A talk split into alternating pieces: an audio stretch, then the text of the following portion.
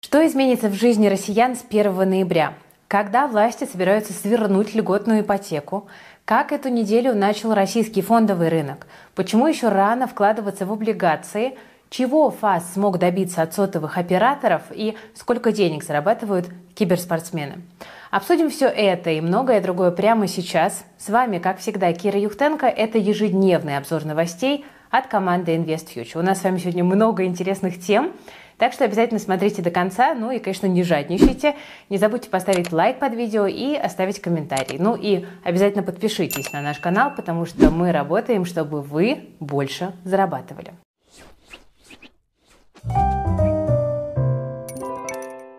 Друзья, время сейчас пролетает просто моментально. Вроде бы вчера еще было лето, и вот уже у нас заканчивается октябрь, который выдался довольно-таки насыщенным на события. Впереди последний месяц осени, и он тоже с собой принесет немало важных изменений для многих из нас. Давайте обо всем по порядку. Во-первых, есть у нас хорошие новости для пенсионеров. Дело в том, что с 1 ноября некоторым категориям пожилых граждан проиндексируют выплаты. Это коснется тех, кто отпраздновал 80-летие в прошлом месяце, и пенсионеров, которые оформили инвалидность первой группы. Плехановском университете спрогнозировали, что доплата составит в районе 7,5 тысяч рублей. Неплохо. Также проиндексируют пенсии бывшим работникам гражданской авиации и угледобывающей промышленности. Размер доплаты зависит от ежемесячных взносов работодателя, от стажа и средней зарплаты. К тому же прибавка ждет тех, кто работал на Крайнем Севере и территориях, которые к нему приравнены. В первом случае почти 50%, во втором 30%. Я надеюсь, что эти новости немного этих людей согреют. Кстати, любителям холодов понравится и еще одна новость. Дело в том, что с 1 ноября запускается арктическая ипотека. Это льготная программа по аналогии с дальневосточной. Ставка всего 2% годовых, ну, а взять ее смогут семьи, где оба супруга не старше 35. Купить жилье по этой программе можно будет в районах, которые расположены в арктической зоне. Она охватит более 130 населенных пунктов, включая Мурманск, Архангельск, Воркуту и Норильск. Правда, есть и ограничения. Максимальный размер кредита 6 миллионов рублей, срок выплаты 20 лет. Первоначальный взнос не меньше 20%. В крупных городах купить квартиру можно будет только в новостройках, но если вы сможете обзавестись жильем в сельской местности или моногороде, то можно взять и вторичку. К сожалению, по ипотекам на сегодня это вот единственная положительная новость, которая у меня для вас есть, но к этой теме мы с вами немножечко позже вернемся. Вообще у жителей Крайнего Севера жизнь идет как будто бы, знаете, немножко отдельно от всей страны. Это касается даже призыва на срочную службу в армию, потому что по всей России он продолжается уже месяц, а вот северянам повестки начнут раздавать только в ноябре. Тут дело в том, что из-за погоды возможность перевозить новобранцев появляется лишь ближе к зиме. Отсюда и такие сдвиги в расписании. Далее, друзья, я расскажу вам о том, что в ноябре изменится для автолюбителей и для тех, кто собирается пройти через процедуру банкротства. Там тоже есть важные новости, но сначала у меня для вас короткая и полезная пауза. Друзья, ни для кого не секрет, что женщины, как правило, зарабатывают меньше мужчин, причем даже на одной и той же должности. Ну, например, в России этот разрыв гендерный составляет почти 30%. Ну а после рождения ребенка карьера женщины и вообще может закончиться, в то время как мужчина, наоборот, может получить повышение. И это лишь один из выводов гендерного исследования ученых из Высшей школы экономики. Конечно, на пути к успешной карьере у женщин есть и другие препятствия, но я предлагаю сосредоточиться на возможностях, а не на трудностях, которых действительно довольно много. Благодаря удаленной подработке сегодня можно и зарабатывать, и находить время на себя и свои интересы. 2-3 часа по вечерам этого времени вполне достаточно, чтобы выйти на доход в 30 тысяч рублей в месяц. Ну а при полной занятости можно рассчитывать и на 100 тысяч рублей, и больше. И если можно, если позволите, дам совет мужчинам, помогайте своей женщине построить карьеру. За такую поддержку вам точно скажут спасибо. Но с чего начать и как обеспечить себе стабильный доход? Именно этому мы и учим на практикуме по заработку в интернете. Вас, друзья, ждут 7 образовательных модулей и домашние задания, на основе которых вы составите свое первое портфолио. Также включены отдельные уроки по нейросетям, которые будут экономить вам по 3-4 часа времени каждый день. Это потрясающие возможности. Успейте записаться до вечера 31 октября для того, чтобы выиграть индивидуальное наставничество от автора и ведущего практикума Сергея Эля. Эксперт выберет 10 счастливчиков и гарантированно доведет их до первых 50 тысяч рублей на фрилансе. Пройти этот путь смогут все ученики практикума, просто повторяя шаги эксперта. Если вы заинтересовались, тогда переходите по ссылке в описании под видео. Ну а теперь, друзья, продолжим о нововведениях, которые ждут нас в ноябре. К примеру, с 3 числа обновляются правила оформления банкротства для физических лиц. Теперь провести процедуру без суда можно, если сумма задолженности в диапазоне от 25 тысяч до миллиона рублей. Раньше было от 50 до 500 тысяч. К тому же повторно банкротиться теперь можно будет уже через 5 лет, а не через 10, как сейчас. Кроме того, поправки упростят процедуру для пенсионеров и для женщин в декрете. Ну а тем, кто банкротом становиться не собирается, я, друзья, напомню, что в нашем основном телеграм-канале вышла очень удобная табличка, которая поможет вам и вашим близким быстро и эффективно погасить кредиты. Ссылочка в описании под этим видео. Сохраняйте и пользуйтесь на здоровье. Очень рекомендую. Кстати говоря, новые правила появились и на авторынке, причем уже сегодня. Дело в том, что теперь при покупке машины продавец не может навязывать вам дополнительные услуги под видом обязательных, иначе его ждет административка и штраф. То же касается и автостраховщиков. Если при покупке полиса ОСАГО вас будут убеждать, что обязательно надо застраховать жизнь, квартиру и так далее, иначе полис вам не продадут, то вы можете смело заявлять об этом в правоохранительные органы. Но, правда, штрафы небольшие, от 2 до 4 тысяч рублей для должностных лиц и от 20 до 40 тысяч для юридических. Кстати, оштрафуют компанию и в том случае, если она отказывается вернуть деньги за уже навязанные услуги.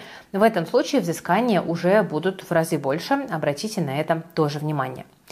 Дальше, еще новость для автолюбителей, ну а точнее для тех, кто планирует купить новую машину. В прошлом году из-за санкций и проблем с компонентами правительство разрешило отечественным брендам выпускать автомобили без антиблокировочной системы.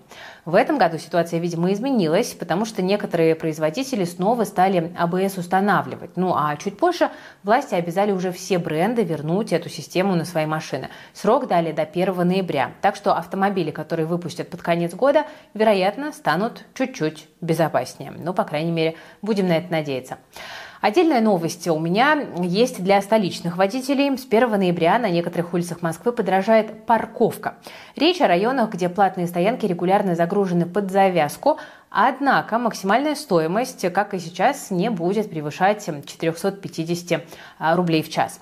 Плюс в зону платной парковки войдет 21 новая улица, так что будьте внимательны. Вдруг оставите машину, где обычно привыкли, а потом вдруг неожиданно придется раскошеливаться. Как и обещала, мы с вами возвращаемся к ипотечной теме. Несмотря на то, что с ноября запускается новая льготная программа, целом будущее жилищных кредитов с господдержкой становится все более туманным. Власти считают, что огромный спрос на такие займы разгоняет цены на недвижимость и перегревает рынок ипотеки. И, вероятно, всерьез решили что-то с этим начать делать.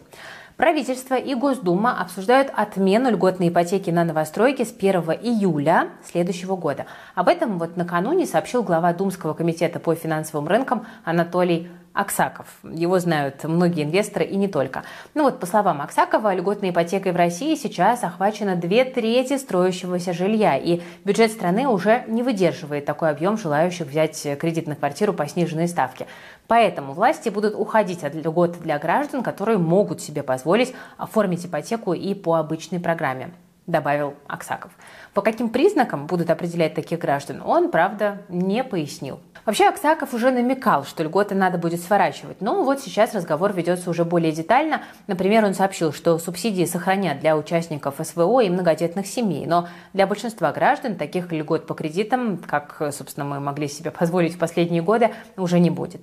При этом власти уже начали ужесточать условия по ипотеке с господдержкой. Так, в сентябре Кабмин повысил минимальный первый взнос по таким кредитам с 15 до 20%. На днях ЦБ предложил повысить его еще раз и параллельно правительство сократило субсидии, которые предоставляются банкам для финансирования льготных программ. После этого банки немножко приподняли ставки по кредитам с господдержкой, хотя они, конечно, все равно еще гораздо выгоднее, чем обычная ипотека. Там 6-8% годовых против 14-15%. Конечно, разница есть. Но, правда, и по такой ставке взять кредит на квартиру сейчас уже сложновато и вряд ли получится, потому что на фоне пятничного решения решения ЦБ банки начали отказывать в выдаче ипотеки даже по ранее одобренным условиям. Об этом пишут «Известия» и ссылаются на участников рынка недвижимости. С отказами столкнулись около 30% клиентов, которые получили одобрение в августе и в сентябре. Эксперты отмечают, что раньше банки сохраняли согласованные условия по ипотеке в течение трех месяцев, но вот теперь они уже не могут просто выдавать кредиты по прежним ставкам, потому что доходность по ним будет отрицательной. Поэтому банки снижают размер уже одобренной суммы займа пересматривают проценты, повышают первоначальный взнос, либо же просят у заемщика дополнительное подтверждение его доходов, то есть стали появляться препятствия. Кстати, обратите внимание, что ужесточить хотят не только льготную, но и рыночную ипотеку. Уже ближе к вечеру а сегодня стало известно, что ЦБ запросит полномочия на количественные ограничения по жилищным кредитам. Это следует из свежего отчета регулятора. ЦБ хочет получить право ограничивать выдачу ипотек закредитованным россиянам и заемщикам с низким первоначальным взносом. Также Банк России планирует начать публиковать информацию о рисках потреб кредитования, чтобы сдержать вот эту вот ипотечную а, машину. На фоне того, что ипотека становится у нас все более и более недоступной для россиян, на рынок возвращаются тренды из прошлого. И тут речь идет о продаже квартиры в рассрочку от собственника, без участия банков. Такой формат пользовался популярностью 7-8 лет назад, когда ипотечные ставки были высокими, а спрос на жилье, наоборот, низким. Так продавцам проще найти покупателей, но те, в свою очередь, экономят деньги на переплате банку. Процедура, в общем-то, похожа на обычную ипотеку. До выплаты всей суммы недвижимость оформляется в залог. Это дает гарантии продавцу. Особенно популярна рассрочка от собственника в сегменте загородного жилья. Продавцы там часто не планируют покупать новую недвижимость вместо проданной, ну а значит вся сумма сразу им и не нужна. Но специалисты тут напоминают, что при таких сделках особенно важно правильно составить договор купли-продажи и максимально корректно оформить залог. Это позволит снизить риски как для продавца, так и для покупателя. Теперь про инвестиции. Давайте посмотрим, как эта неделя началась для российского рынка акций. После потрясений в прошлую пятницу понедельник прошел довольно спокойно. Но, правда, вырасти индекс Мосбиржи так и не смог, хотя и пытался в течение дня. Но, видимо, рынок еще пока до конца не переварил очередное повышение э, ключевой ставки, которое состоялось в пятницу. Я напомню, до 15% ее повысили.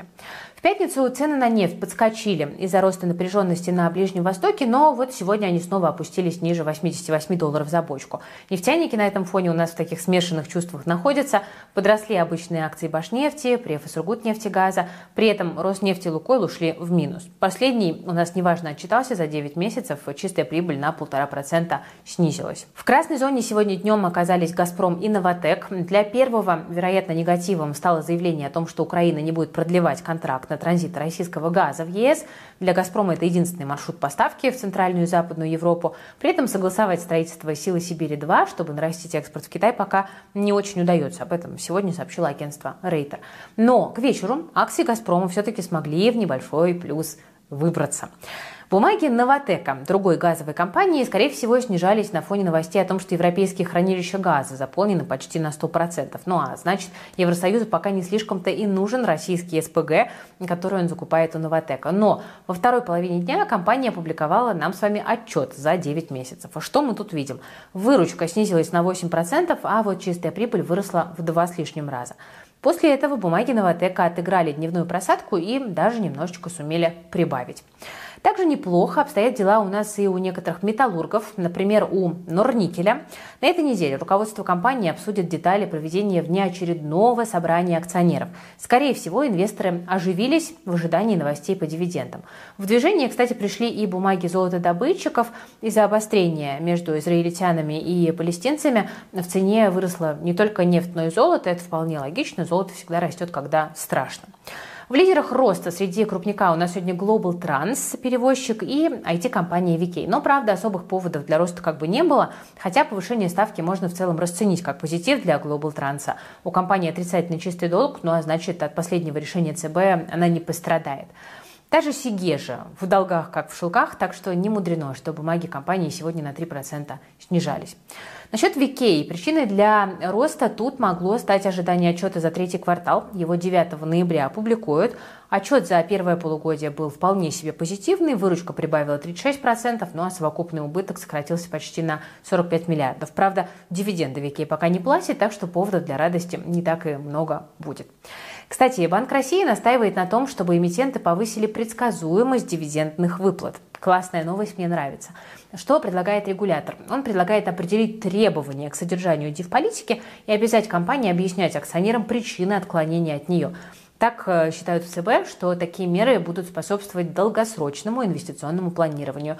Помимо этого, планируется повысить стандарты корпоративного управления в публичных компаниях. Хвалим и поддерживаем. Про облигации хочу с вами отдельно поговорить. А там довольно странная ситуация образовалась. Вложения в банды растут как на дрожжах, а на рынке только и разговоров, что облигации нынче не те. Ну, мол, рисков много, а доходности маловато. При этом сегодня они полетели наверх. М-видео, кроме первого выпуска, вернулись к взрослым доходностям 21+. Где-то там же окопалась и Сигежа. Роснано с погашением в декабре ненадолго взлетал выше 100%. Но ну, это чемпионы рынка по доходности и нет хорошей жизни, понятное дело. Но других, ну там, скажем, Sunlight, Самолет, Селегдар, выходит там от 14 до 15%. С учетом нынешней ставки получается, ну, как бы не сильно привлекательно, да, логично. Конечно, если вам нужна купонная зарплата или если вы копите деньги на какую-то конкретную цель, то и такие проценты хорошо, и спрос есть. Но есть ощущение, что все-таки маловато, а ставка, скорее всего, еще вырастет. Кто-то скажет, но можно встать в двузначную доходность на много лет. Да, это на самом деле хороший рабочий вариант, но тут тоже у людей возникает вопрос, да, будет ли рубль хотя бы на таком же уровне там, через год. Если экспорт будет держаться или расти, проблем нет, но все может пойти, как вы понимаете, по другому сценарию. Теперь смотрим еще раз на перспективы следующего года. ОФЗ точно будут снижаться в цене. Минфину придется выпускать новые гособлигации, да, иначе бюджет не сойдется. Так что кредитный голод у корпораций неминуем. И вывод следующий. Рынок облигаций обещает быть очень интересным, просто это очень, как вот мне кажется, пока еще не наступило. А под двузначный процент и сейчас, в принципе, припарковаться можно. Но, несмотря на то, что облигации, как бы, да, в таком вот смысле широком покупать еще рановато, деньги под подушку прятать тоже не стоит, потому что инфляция никуда не делась, она становится только больше. Набиулина нам про это сказала. Но, в общем-то, есть и другие варианты, да, свои деньги пристроить и при этом получать высокую доходность с минимальным минимальными рисками. Самое простое, что в голову приходит, это накопительные счета. Сейчас это интересный инструмент с такими доходностями, но есть возможности еще интереснее, еще доходнее. Можете почитать вот наши наработки в телеграм-канале и в Bonds, там они в закрепе висят. Ссылка в описании, можете подписаться, там по QR-коду можете перейти. Это самый крупный и полезный э, канал в русскоязычном сегменте по рынку облигаций, так что рекомендую подписаться и почитать про варианты с хорошей доходностью. Ну а мы с вами идем дальше. Я думаю, что многим знакома ситуация, когда внезапно кончился мобильный интернет где-то вне дома, и приходится там просить у друзей или у кого-то еще раздать сеть у человека за это спишутся деньги. Так вот, операторы сотовой связи все-таки вернут нам с вами возможность бесплатно раздавать интернет э, с телефоном. Вот это мы заживем. Не обошлось тут без вмешательства государства. Дело в том, что ФАС увидела нарушение закона в том, что компании взимают плату за раздачу трафика с телефона. На исправление ситуации операторам дали месяц. Он истек 18 октября. Но, правда, пока это сделал только Мегафон. И то с опозданием на 5 дней.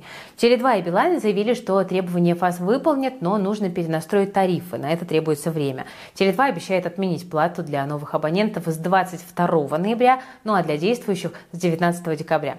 Билайн же решит этот вопрос для обладателей лимитных пакетов трафика до начала зимы.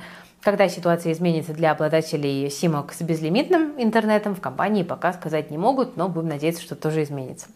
Интересно себя, кстати, повели в МТС. Там сказали, что не видят никаких ущемлений э, интересов своих клиентов. Но, правда, ФАС не сильно волнует, что там у МТС как бы со зрением. Если компания так и не отреагирует на предупреждение, то ее могут оштрафовать от 300 тысяч до миллиона рублей. Ну, как бы понятно, что для МТС это копейки, но тем не менее.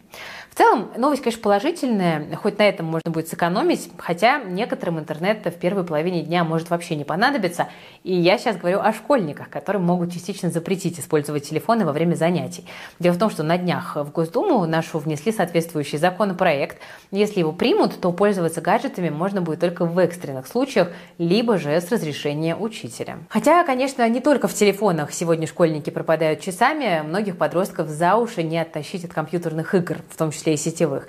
Иногда это увлечение мешает детям учиться и развиваться физически, ну а в некоторых случаях даже приводит и к психологическим, к сожалению, проблемам. Но при этом нельзя отрицать, что некоторые люди в наше время благодаря онлайн-играм приходят к успеху, к деньгам, к известности. Но тут, знаете, как в обычном спорте, киберспортсмену нужно стать для этого не просто профессионалом, а прям настоящей мировой звездой. Но меня очень сегодня вдохновила новость о том, что э, ребята из российско-украинской команды Team Spirit по Dota 2 вот такими и стали. Накануне во второй раз за три года парни выиграли чемпионат мира. И, кстати, призовой фонд турнира ни много ни мало 3 с небольшим миллиона долларов. И вот они забрали себе почти полтора из них. Вообще соревнования по некоторым киберспортивным дисциплинам проходят довольно регулярно, всегда с солидными призовыми. Кроме того, у самих игроков зарплаты не маленькие. Там у тех же Team Spirit ежемесячный доход в районе 8-12 тысяч долларов на человека. Ну а в отдельных странах зарплаты у проигроков могут превышать и 100 тысяч долларов. И, конечно, как бы классно, что наши ребята вот такие сильные. Конечно, это не повод давать своему ребенку неограниченный доступ к онлайн-играм, тем более в ущерб учебе. Такой подход может закончиться довольно плачевно. Чтобы зарабатывать большие суммы в киберспорте, конечно, нужно очень много тренироваться, развивать мышление, реакцию. То есть это действительно сложный профессиональный спорт.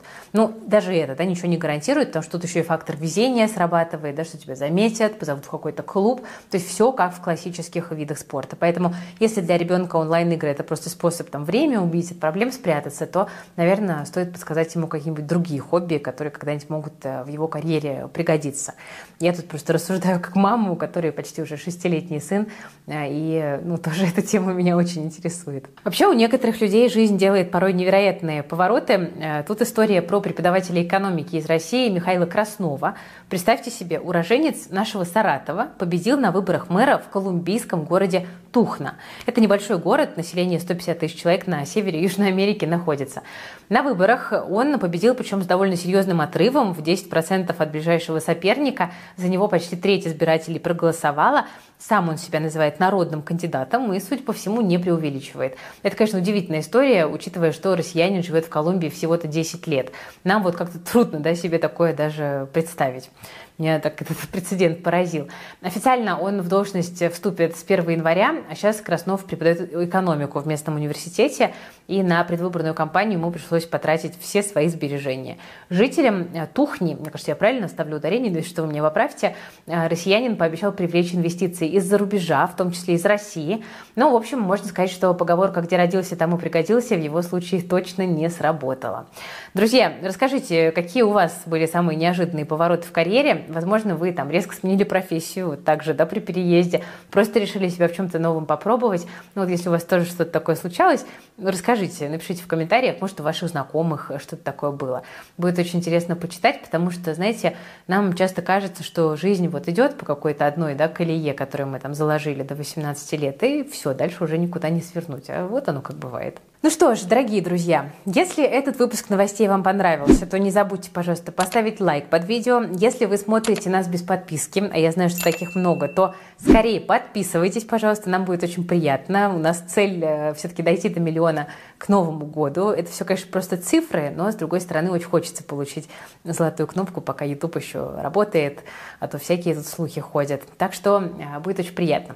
Пишите в комментариях, что вы думаете по темам, которые мы сегодня обсудили, ну и, конечно, переходите по ссылкам, если они для вас актуальны курс по удаленной работе, отклик в описании к этому видео, ссылочку вы найдете, успевайте до 31 октября, чтобы э, поучаствовать в отборе на 10 счастливчиков, которых Сережа Эль будет э, коучить. И также подписывайтесь на наши телеграм-каналы, Ссылочки вы знаете, где искать, а я на этом прощаюсь. Напишите, кстати, в комментариях, как вам наша новая студия еще, потому что мы вот тут сменили а, локацию. Немножко, по-моему, есть эхо по звуку, но мы завтра с этим еще поработаем. А так мне нравится, по-моему, симпатично. Как вам? Пишите в комментах. Спасибо. Берегите, пожалуйста, себя, своих близких, свои деньги. Всем пока. До завтра. Вы смотрели Invest Future. С вами была Кира Юхтенко.